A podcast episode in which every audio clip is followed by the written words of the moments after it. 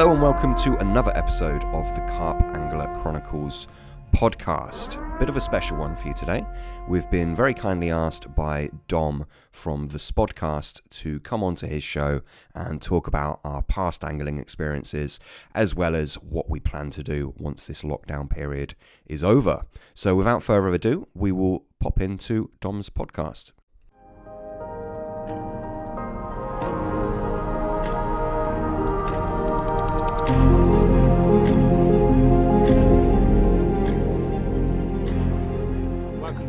Podcast. Uh, today we've got the Carp Angler Chronicles. So we've got Sam and Pete. Welcome aboard, guys. Cheers, Hey, Dom, Dom. Thank you very much for having us. Where should we start? Dom, is this is this your first uh first threesome on your podcast? It certainly is. It is. Yeah, yeah. Honoured. Yeah. We're honoured. Don't, t- don't tell the missus. No, no, we won't. We won't. We'll keep it between us. Right, I'll tell you what, Sam, if you give us an intro into you first, who you are, and a bit about the podcast, and then we can ask the same to Pete. yeah, absolutely. So, I mean, appreciate uh, a lot of Dom's listeners probably don't know who we are. We recently uh, started up a podcast called Carp Angler Chronicles. Um, not taking it too seriously. It's, it's basically me and Pete having some carpy chats. Um, and we started that around about November last year, uh, which was 2019.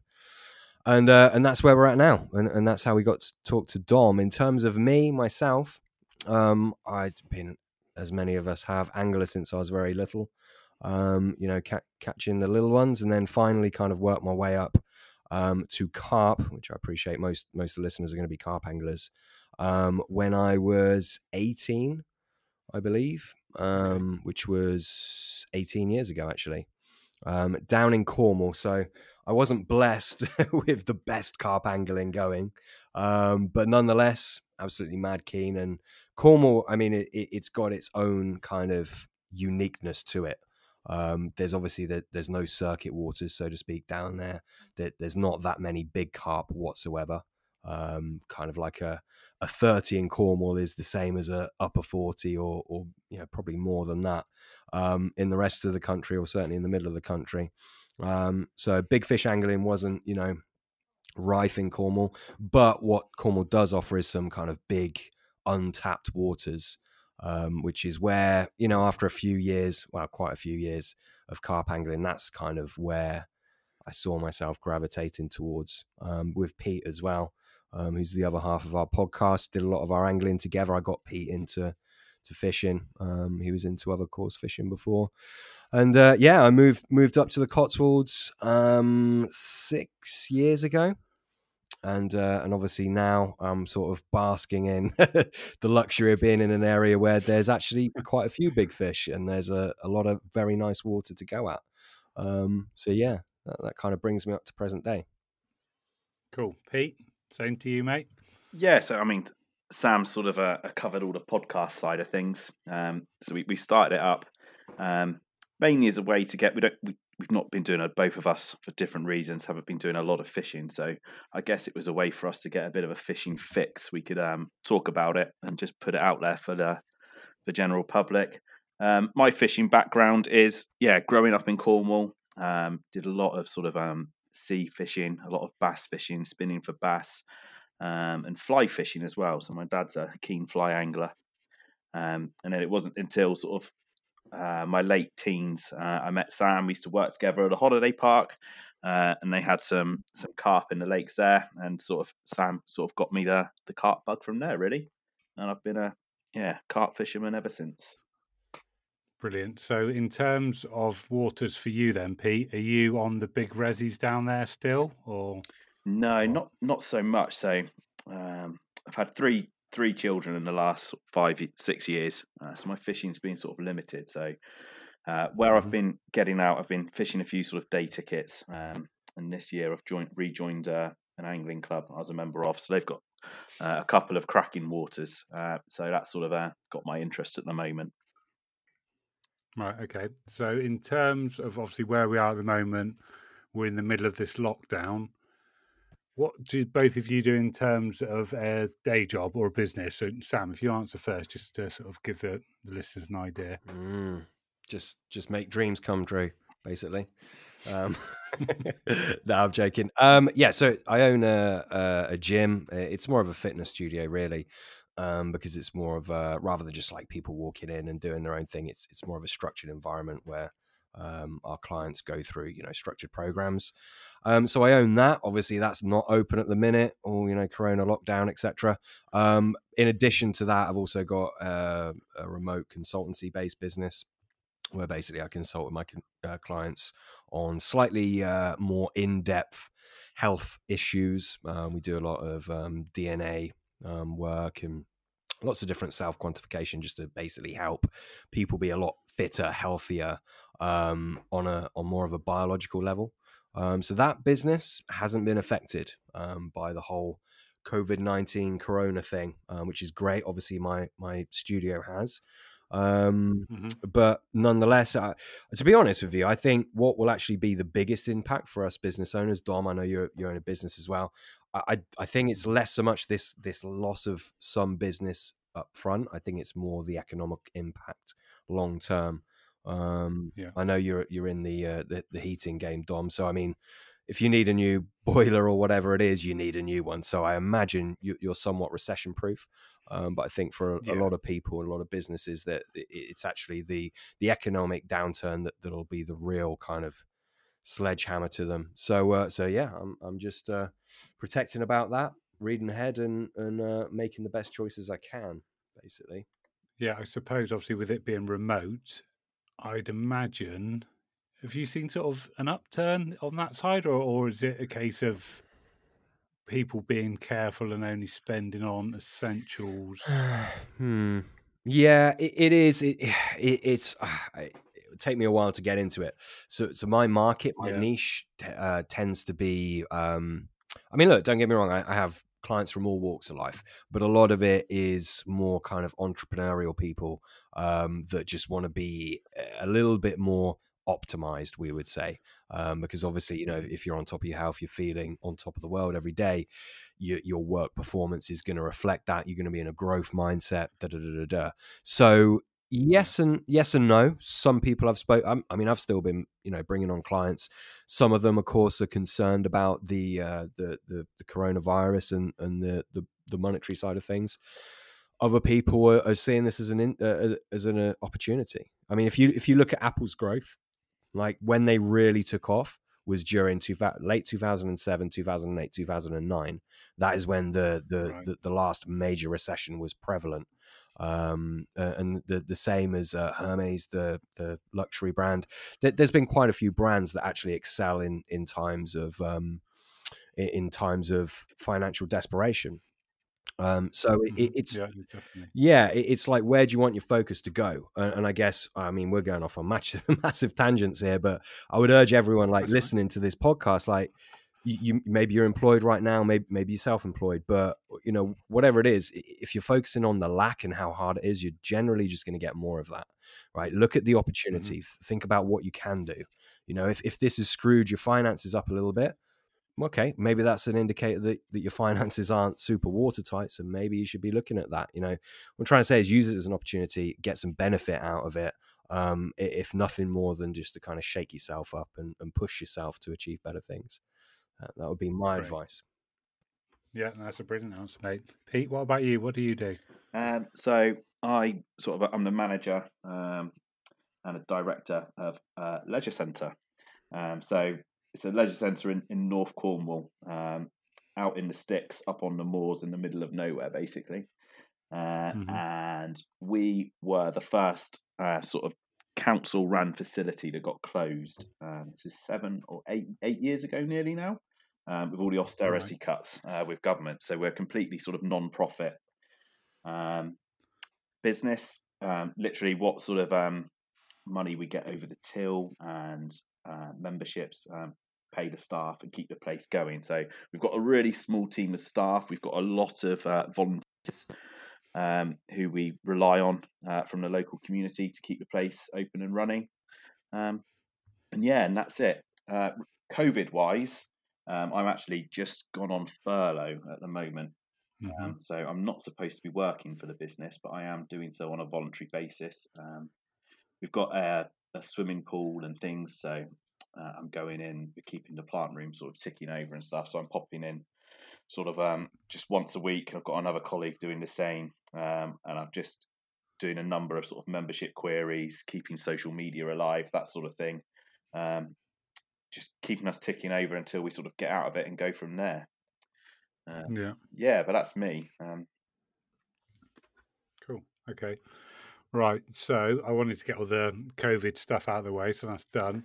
Let's move on to angling, because that's um, what everyone wants to talk about. Mm. Where are you guys both fishing in the minute? So if I just do it, asking Sam then Pete, just to keep the sort of you know a bit of um, the format there. Mm. So Sam, where are you angling at all at the minute? Well, obviously pre-lockdown, you? Yeah, yeah, absolutely. Um, so uh, I'm gonna I'm gonna annoy our guests right now. I, I, can't name the places, or right, more to the point, I don't want to name the places.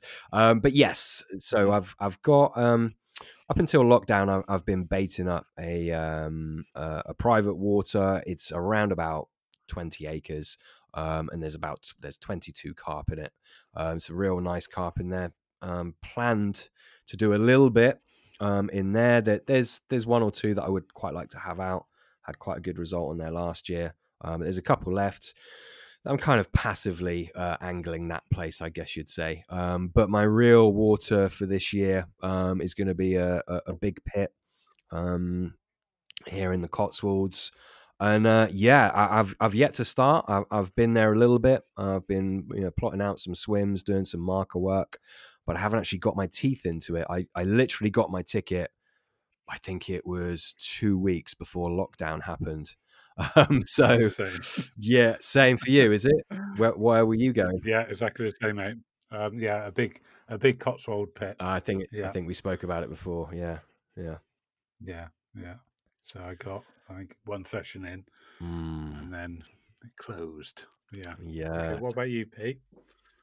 Um, so yeah, so I'm I'm fishing a, a local club. Uh, so the water I'm focusing on, uh, I guess, like you guys, is um, a, a, a no publicity uh, sort of ruling. I think the, the uh, exact term, if you want to publicise a catch, has to be from a southwest stillwater. Um, but yeah, um, frustratingly, like you guys, I just sort of um, got my teeth into it. Uh, I've been down. I've been going down probably three or four times a week, baiting up a few spots. Um, I don't know a great deal about the lake. Um, I know I was a member of the club before, and you were Sam. Um, like the topography, uh, so the, the, the bottom of the lake is up and down. If you turned an egg box upside down, it's that old cliche. Uh, it's definitely that. So I found a few spots. Uh, I've baited it up. I've done two sort of overnighters, and I've managed on my first night to to fluke one out. Um, yeah, and now we've been sort of uh, thrown into lockdown. So it's a tough one to take, isn't it? I mean, for carp anglers to be not be able to go out on the bank at this time of year, we've got the sun yeah. out, spring is in sort of full flow. Um, I was saying yeah. to Sam about the, the, the blossom on blackthorn um, on my walks recently. Um, yes, it's a tough one, isn't it? I think we're all struggling. Yeah, it's yeah, it's you sort of gear up for it, don't you? That all springs on its way, rubbing your hands together. The set, I mean, I did a bit in the winter. It was on Christchurch, so when you couldn't use zigs, obviously, then when they let you use zigs for a short period, and I had one. Um, but it was that that vibe. The birds are singing, the days start to draw out a little bit, and you think, "Here we go, not long mm-hmm. now." Mm-hmm. Yeah, and then wallop, have some of that. That's it. That's that's the killer, isn't it? Because the clocks have changed now. Um, so we've got the light evenings, yeah. um, and for me, so a lot of my fishing uh, to, to, to chime in with sort of family life, and I think a lot of guys listening to this will probably resonate with it as well. Um, I, I pick a night of the week and I finish work and I boot it down to the lake, um, do my overnighter, pack up in the morning. I then take the kids to school and straight back to work again. Uh, so my time on the bank's yeah. limited. So now the um, the evenings are drawn out and light. It's yeah, it's gutting. Yeah, because it's it's so nice being able to get your rods out in the light, isn't it? Having to do it in the dark. Yeah, for sure, for sure. Um, yeah, I mean you can be organised and sort of have them clipped up when you leave for the next time um, you arrive and things. But you can certainly make your life easier if you're, you're sort of setting up in the dark. But there's nothing nothing like a spring or summer's evening. Do you find as well, Pete, that that makes you a bit of a better angler when you've got only that limited time to get out and fish? Do you find you're sort of a bit more on it? I think so, yeah. Uh, especially at the moment because I've been able to dedicate a bit of time to walking around the lake, as I saying, and I've been sort of baiting some spots. Um, I think so. Um, and a big thing for me as well is um, trying to travel light. And I think because I do such short sessions, I'm always inclined to sort of travel light. And I think that sort of um, it declutters your brain as well as your tackle box, if that makes any sense. Um, yeah, no, definitely. That's um, something that I always do because things tend to creep back in, don't they, into your bag, an extra tub of pop ups or a few extra leads, mm-hmm. and then a few sessions like that, and then you're back to where you started. It's, yeah, it's amazing. it's literally amazing what you can gather.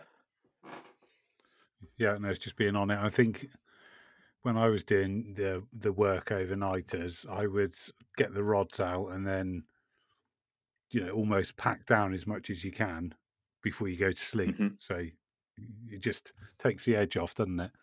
That's it. Yeah, I'll tell you what I find the most frustrating thing about fishing uh, in this fashion, and it, it's not a biggie at all.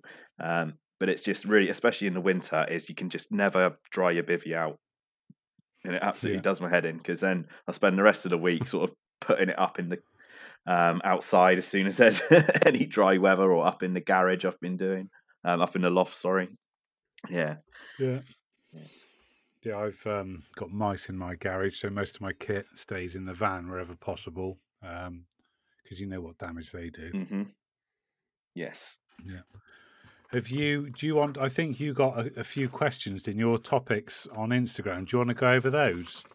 Um, so Sam had the Instagram ones. Um, there, was, there was something which I sort of was sort of um, saw um, on one of the Facebook groups. I can't remember which one. It might have been mm-hmm. Totally Carp or something like that. Um, and it was um, regarding about fish behaviour um, and sort of um, the lakes being pressured. Um, mm-hmm. And now all of a sudden we've got a number of weeks.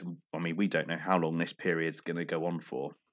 Um, and it was just a discussion about sort of fish behaviour uh, on pressured waters um, and how much their behaviour is like to change um, if we've got, say, eight weeks of no fishing, um, and how, how their behaviour is like to change, and will it make them easier to catch? Um, yeah, that's a really good one because using Christchurch as an example, um, the regulars always said that it, it fished a lot better when there were several people on. If it was quiet or just one or two of you, it was a lot harder. But when there was, wow. say, sort of eight plus people on, it would tend to fish better because it just kept the fish moving around. And they tend to sort of, I've said it before in a previous episode, that they just don't seem to follow the rules in there. They're very, I think, because they're, they're so old and it's not a particularly big lake, they're, you know, they just behave, they sort of react to the pressure as opposed to the uh, weather conditions. Hmm.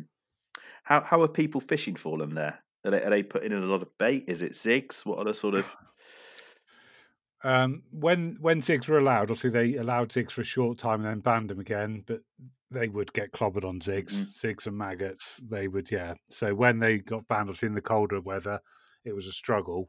In the warmer weather, um, I don't. I think the regulars would never really fish over massive amounts of bait. It would be, you know, just a handful or little traps in the edge. Um, certain swims seem to sort of do the better fish, but they love a floater on there as well. All the big fish tend to come out on a floater okay. at the right time of year. Yeah, because um, my sort of take on this with with the pressured fish is it's going to sort of come down to bait. I think a lot of these uh, these lakes, the, the fish aren't going to be fed, um, and they're not going to get mm-hmm. that angler's bait, especially sort of high high stock lakes. Uh, so you're sort of like your go to day ticket type waters. Uh, so my, my, my thoughts are like in a, in a general sense, I think the fishing is going to be pretty prolific um, when we're all allowed back on the lakes. I think the fish are going to get a load of bait going, um, and I think they're gonna they're gonna be on their munch. They're gonna get their heads down. Yeah, um, no, definitely. I um, actually he was a previous guest of the, the podcast, and um, Ben Pinniger. He runs BP Milling, so he does a lot of um, fish feeds, and he's still open because he basically does it on his parents' farm. So you know, it's just him in the in the factory, and he's still got loads of orders going out where fishery owners are sort of subsidising anglers' bait, Okay. if you like, with his feed. Um, yeah, I think you're right, Pete. What do you think on that, Sam, in terms of uh, fish behaviour? Yeah, I I think it depends on the venue. Um, to be honest with you, I think you're you're absolutely right. Some some venues are definitely going to go like that. Um, I think you know on on the type of venue where there's less natural food, maybe the more commercial side of things, um, and where the fish are maybe more reliant upon anglers' bait. Obviously, they're they're going to fish very well because there's, I mean, the fish are waking up now. Uh, I hate that phrase, but but it makes sense to everyone, so I use it. They're going to be very hungry for for for the angler's food, right? That you know, high protein uh, and and fat source. I think there's there's other venues that maybe getting the the fish on not only your bait but the angler's bait, you know, boilies, particles. I think some of those waters are actually reliant upon this time of year, the the so-called waking up phase, for them to actually get on that bait, if that makes sense. And I think some waters actually it could be a total flip, and they could fish a little bit slower as a result, depending on how long this goes on for. We've all heard of waters where the, the fish just get kind of so-called preoccupied on on naturals, um, and I think that you know is a potential risk for some waters. I say risk. I don't necessarily think it's a bad thing. I think if you're thinking outside the box um, and you're a bit you know clued up on attraction, then that could actually work well for you. Um, believe it or not. But uh, yeah, I, I guess my answer is it depends. It could go either way. Depends on the water. Um, Yeah. if that makes sense, and how hungry that water is. It's a big Mhm. thing. Yeah, no, definitely. I mean, I think somewhere like uh, I had Rich Wilby on as a guest a few episodes ago. Um, his lakes, I think they're sort of um, the fish rely heavily on naturals in there, so they don't particularly need anglers' bait. So, yeah, no, I think you're right. It, it depends completely on the type of water.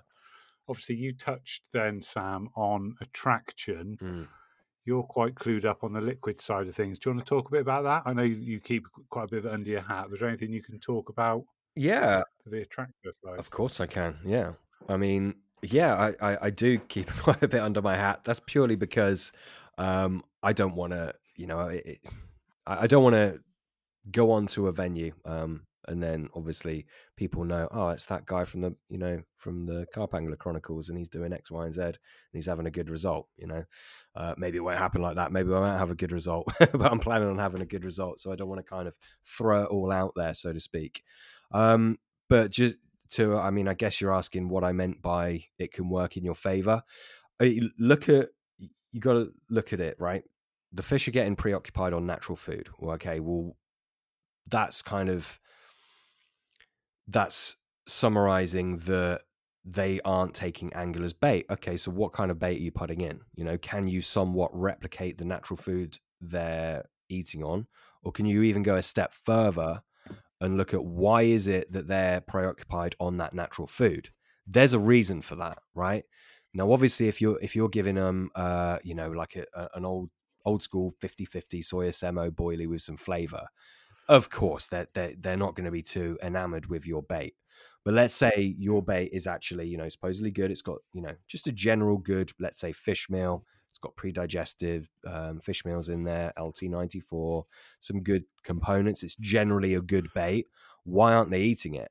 Well generally what you'll find these are survival animals remember it's because they don't need to. They have an abundance of natural food maybe it's the signals that that natural food is giving out or maybe it's that they're just they know they don't get caught on it or maybe it's a bit of mix of both. So how can you you know replicate that give them something that they aren't used to getting caught on and it replicates the natural food signals that that that that their food source is giving out? So i guess the first step in that would be like let's figure out what it is they're so called preoccupied on okay? And by the way you can often skip this step by just getting a good soluble bait going. So say you're using a great bait um i don't know what what boilies do you use uh, dom? These bait, bait works. bait works pretty good bait i think right? Um so you let, let's say you're using one of the bait works baits you're putting those in it's not quite working for you maybe if you add a liquid to that which is going to have amongst other things um uh free form amino acids that are flowing out you know, very readily. Literally, that might be all it takes to trigger a bite. Now, be mindful of which liquid you use. I actually like a Mhm. mix of liquids. If you use, what you'll find is if you just use one liquid, um, such as you can't get it anymore, but L L zero uh, 30 Mhm. Uh, or what's a, a new one? Like a, if you have a krill hydrolysis, if you just use that on its own, that tends to blow after a period of time. If you mix it, it's much better. But nonetheless, you get, you get a good liquid. Add it to the boilies. It's obviously you've got that different element of attraction. Oftentimes that's enough. Sometimes that's just not too much. Okay, so take it a step further. Get some very small baits. Uh, maybe they're feeding on zebra mussels. Get something very, very small like that. Still stick with the liquid. Get those aminos going. If that isn't working, then maybe you need to step it up a, a further notch. Maybe you actually need to use, you know, you keep going on and on and on, and maybe you get to a place where actually, shit, I need to use exactly what it is they're preoccupied on. You know, Hmm. whether that's uh, zebra mussels or whether it's um, that the if it's a specific time of the year and the crayfish are shedding their shells, they're very vulnerable. Maybe you need to, you know, rig up a, a, a crayfish, uh, some crayfish meat, and get a, a get a bite like that. Um, I guess what I'm saying is think outside the box, look at what it is they're feeding on, then look at why they're feeding on it, uh, and try and overcome those obstacles in a logical manner. And generally, you can do. Um, Yeah. So there's, you just have to take into consideration the time of year and what's happening, what's naturally happening out in front of you, I suppose. Hundred percent, and, and you can, yeah, and I, I mean, I don't know how like in the weeds we want to get here. You can get you can get really um, involved with different organic acids, organic compounds, and present something that they're not used to seeing. Now they might, you know, register these organic compounds. Um, TMO is something that me and Pete spoke about in our last podcast. They might register that to a degree in the natural food they feed on. They might have it as an element of a pre-made bait if you've put together a very good bait.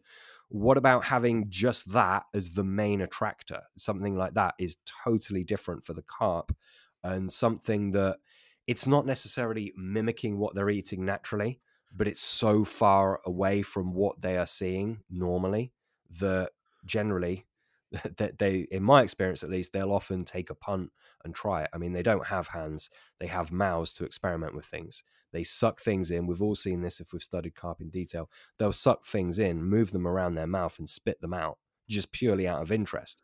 Now if you've got a good functional rig um, that, that's all you need to do um, that's all you need to happen sorry.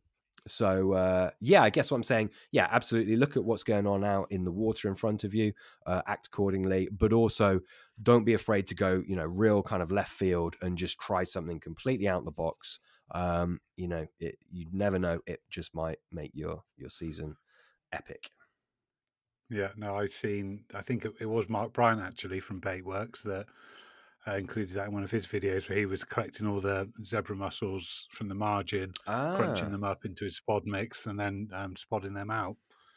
absolutely and how many people do that yeah probably Yeah, I- I mean, I don't know where he did it, um, but how many people on that water do that? Probably not many.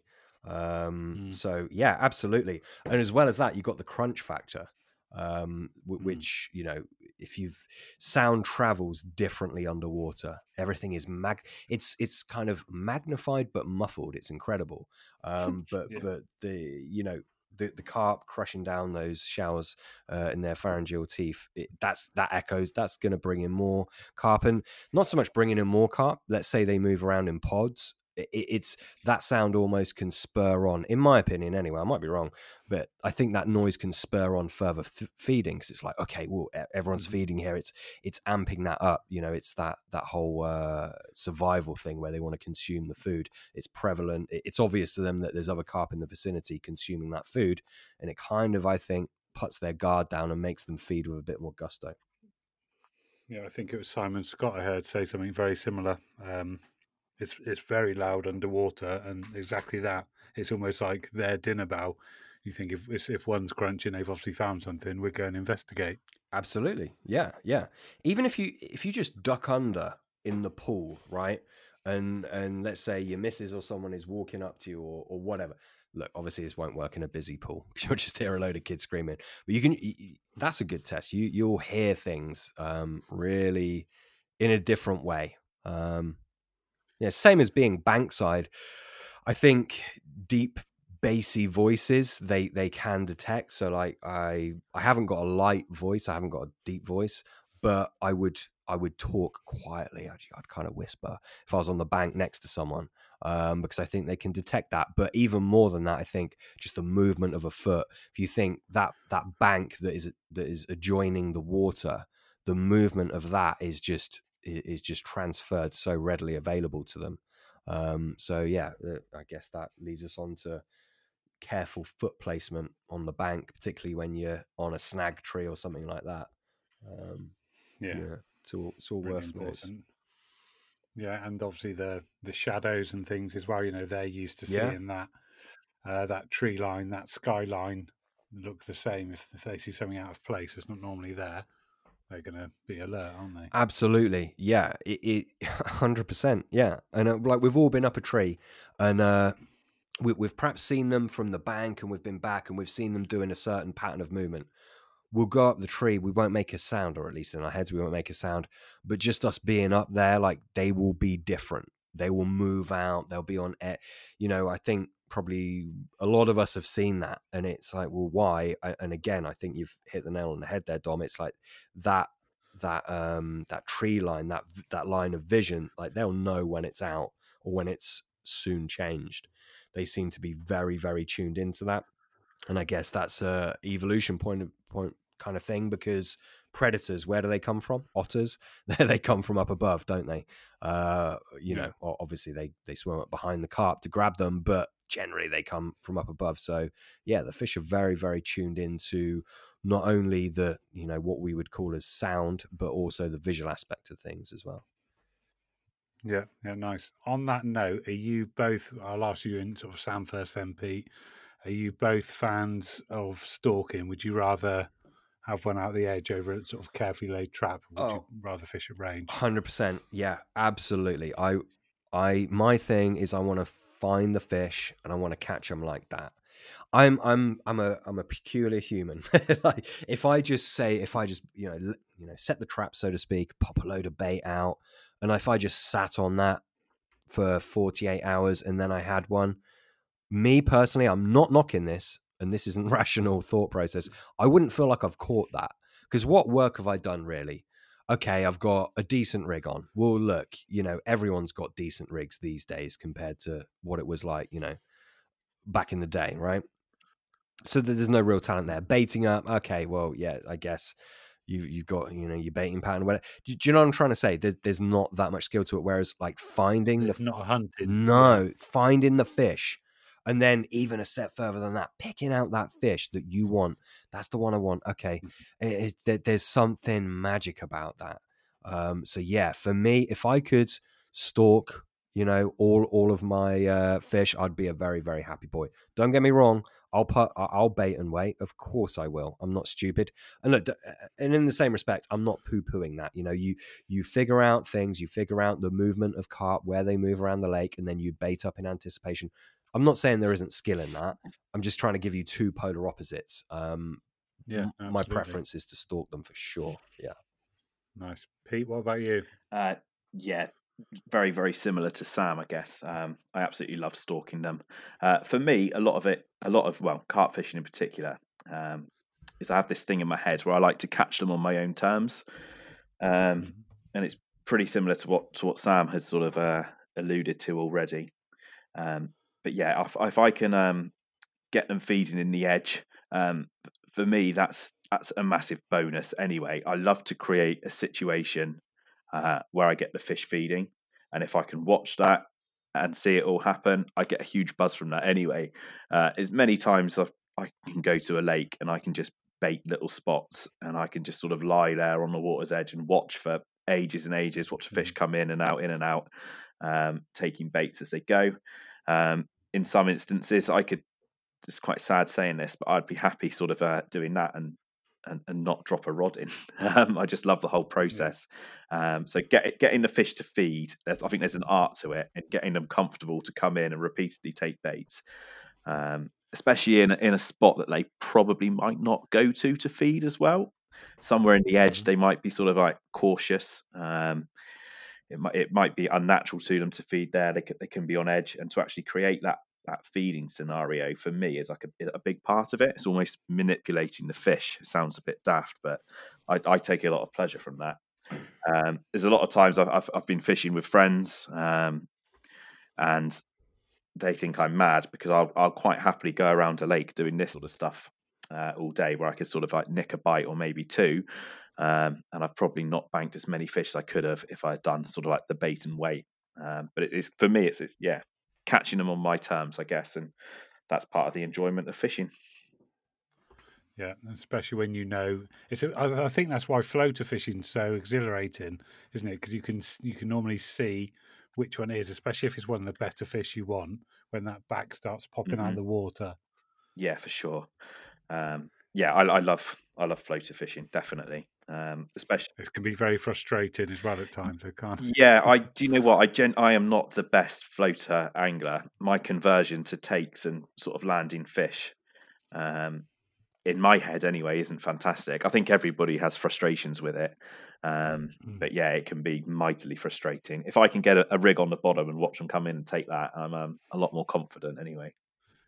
Yeah, yeah. I think uh, that's the style I'd go down. Uh, a, a sort of sneaky little trap in the margin is definitely my preference. But equally, like Sam was saying, when you are when you have got rods on a spot and you start to see fish showing, or even just out of the blue, you just get that blistering take with sort of no um, prior warning, no single bleep, no shows. Christchurch was um, renowned for that as well as a, a funny place.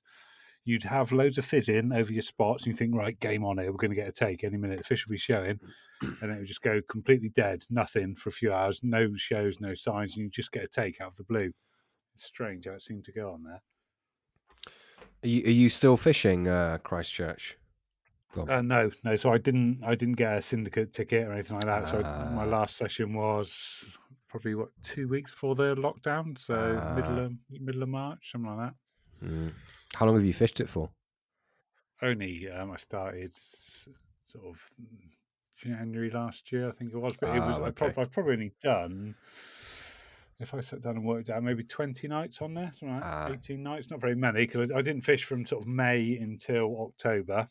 Um, so yeah, but had a few. But it's yeah, it's a, a nice lake, but obviously really busy. Yeah, yeah. Uh, Have you found? So, I mean, I've never done like a real super busy circuit style water. Uh, Have you found that your angling had to change to any great degree? Um, when it was really busy, yes, because obviously watercraft would almost be out the window. Mm. So it would be a case of just slotting in wherever you could. Mm. But on most of those times, I ended up catching anyway. I think again, because that back to that pressure sort of topic that we were talking about. I think it just pushed the fish into the quieter area, even though it wasn't sort of um, air quotes a fancied area. Mm. I think if you approached it a bit different and were just sort of quiet, you know, small small leads, small tiny bit of bait, just you know, being subtle, I seem to catch.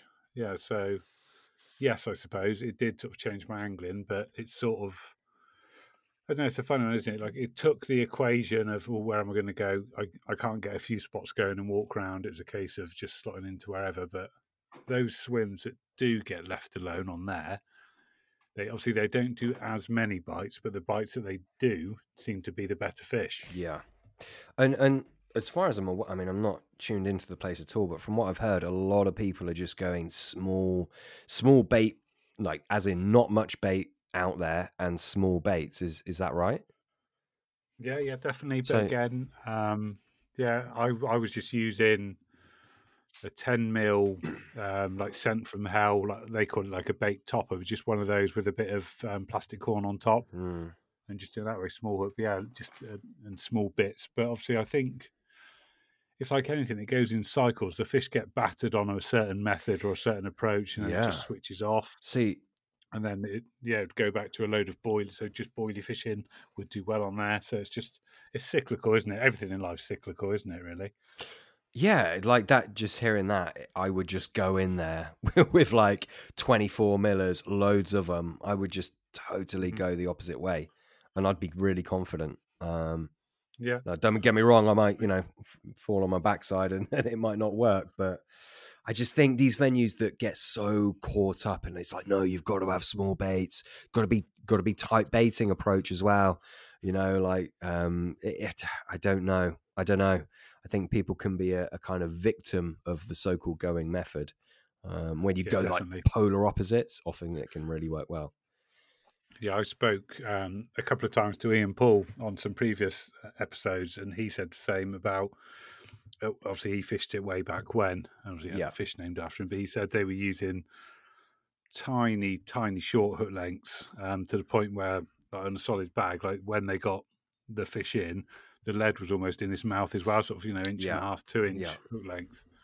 And but obviously, when I was fishing it, I was using a massive long boom. I think I measured one of them um, on a little tiny pop up, and it was like the boom was about 14 inches long, just with a Mm, big heavy lead. Um, so yeah, completely that they just get battered on a method, and then you just have to adapt, don't you? absolutely. Yeah. I didn't even know he fished it.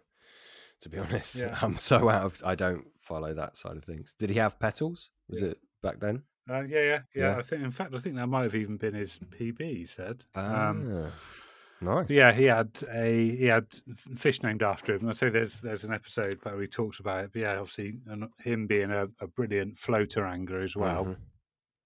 Mhm. Um, I think him and John Finch, Bankside Tackle, they both caught a hell of a lot out of there back in the day.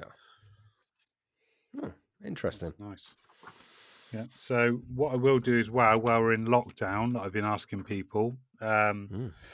any Netflix or Amazon Prime recommendations.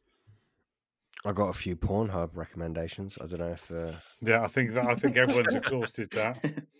Do you know what? I was on a uh, this going off on a tangent. You can cut this out if you want, Dom. But I was going on. I went on a mastermind call, part of a. Uh, I'm part of a like a business mastermind type thing. So it's basically a pretentious kind of thing. But uh, yeah, and we were saying oh, we didn't know if there was like lockdown porn yet, but there is, and it's rife. Like corona, corona porn with the masks, and like I chi- chi- someone post it on Chinese women and stuff. Yeah, it's, it's like wow, jumped jumped on that train quick. Yeah, yeah, it's, it's and it's like anything, any sort of cheesy social media post, You know, they're just getting on it, aren't they? Oh, Corona. It's like, yeah, we get it. oh Yeah, yeah, come on. yeah, yeah, yeah, absolutely. Yeah, anything? Pete, have you got any Netflix recommendations? Um, so I'm currently catching up um, with The Walking Dead. So I'm on season nine, uh, but I think that one's quite exhaustive. with Everyone, uh, a good one. Which I think it's um, I think it airs on Sky, but it's definitely sort of on uh, Netflix and things. Is Strike Back? I don't know if you've seen that. It's like a, a special ops sort of a uh, army type military um, TV program. Oh, okay. Um, Oh, I like stuff like yeah, that. it's, uh, it's definitely worth a watch. Uh, it's been going for a number of seasons now, so I think you've got like six, seven seasons. Um, but they they released them. There's quite a gap between seasons. Um, so I think in the original cast, oh, I don't know. It was yeah, probably I don't know, ten years ago maybe. Um, but yeah, it's a good one anyway. Uh, I'd recommend that for anyone. Okay. Do you watch any of the um, SAS stuff? The Who Dares Wins, the Ant Middleton. Have you seen any of that? Do you know what? I haven't. No, no.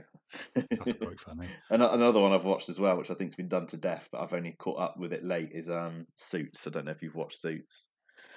Oh, the missus enjoys Yeah, it's, a, it's quite a girly one. Um, but yeah, no, I love that. That was a that was a good. Either of you seen Ozark?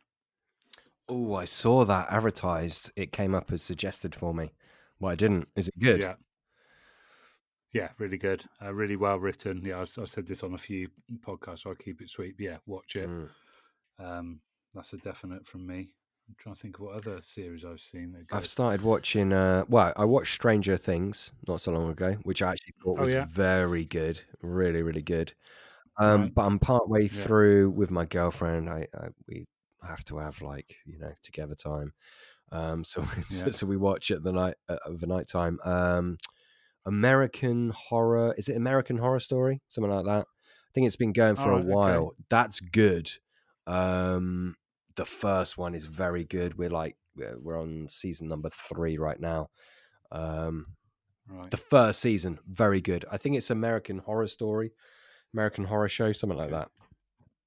Uh, Is that on Netflix? yeah, Netflix. Um, the the icon, the the the picture is a woman screaming with a key through her mouth. If anyone's looking for it, uh, Okay. but that's very good. The first season, uh, amazing, very very good. Um, two since that, not as good in my opinion. But yes, Okay, yeah, that's the trouble, isn't it? With the series, they tend to tail off, don't they? Mm. It's been going since 2011, so uh, it's Okay. yeah, it's quite old. I'm probably late on it, um, Yeah. but uh, yeah. Yeah, well, that Ozark, I think season three's just come out, and season two was really good. There was no sign of it slowing up. I think uh, season three will also be good, but yeah, as well, I just it's getting the time to do it, isn't it? Especially if you're a business owner, um, and obviously Pete, you've got three, say three kids. Mhm. It's finding the time to do it, and when you do sit down, it's it's almost a commitment to get into something, isn't it? As well. Mm.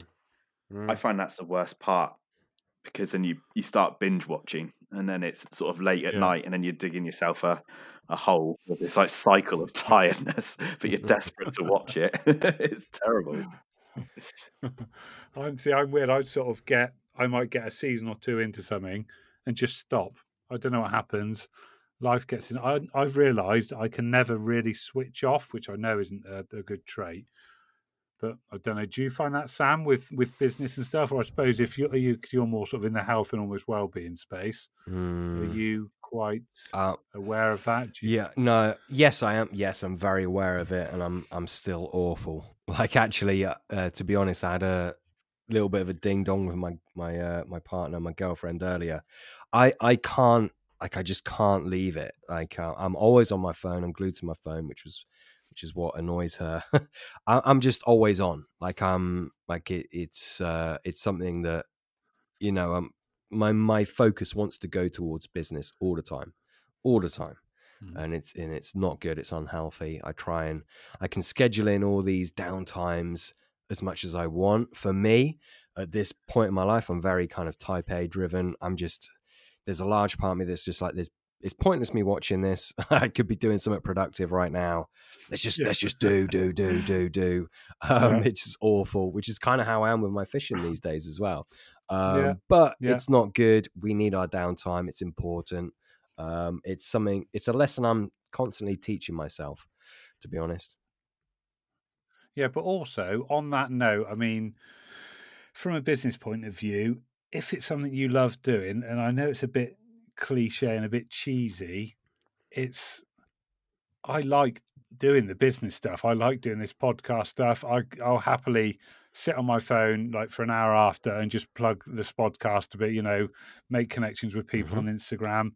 I enjoy doing that, and then like, I'll I'll sit and I'll I'll flick through say Amazon Prime for probably twenty minutes, and I think I don't really want to watch anything. I just end up going to bed. Mhm.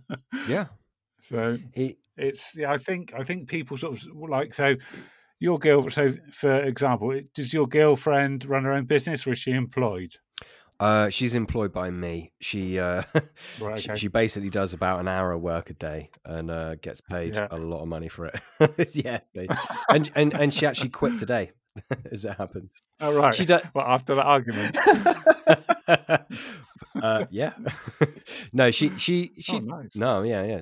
Genuinely, she she does more than an hour a day. That's not fair. Um, she she she does a few hours a day. Yeah, it did. Um, and uh, no, uh, no, no, yeah, she she uh she doesn't anymore. She's a free bird. She she gets everything. Um, Brilliant. mm, Um, one question I want to ask before I forget, like a rotary letter style. yeah. um, I can ask to both of you. Um, so it was Matt uh, Matt Brzezinski that asked it, and it's if you could catch any fish from like either past or present, so dead or alive, which one would it be? So Sam, if you go first. That's honestly, it's such a hard question because I mean, I, I kind of alluded to this earlier on. Um, I really feel this need to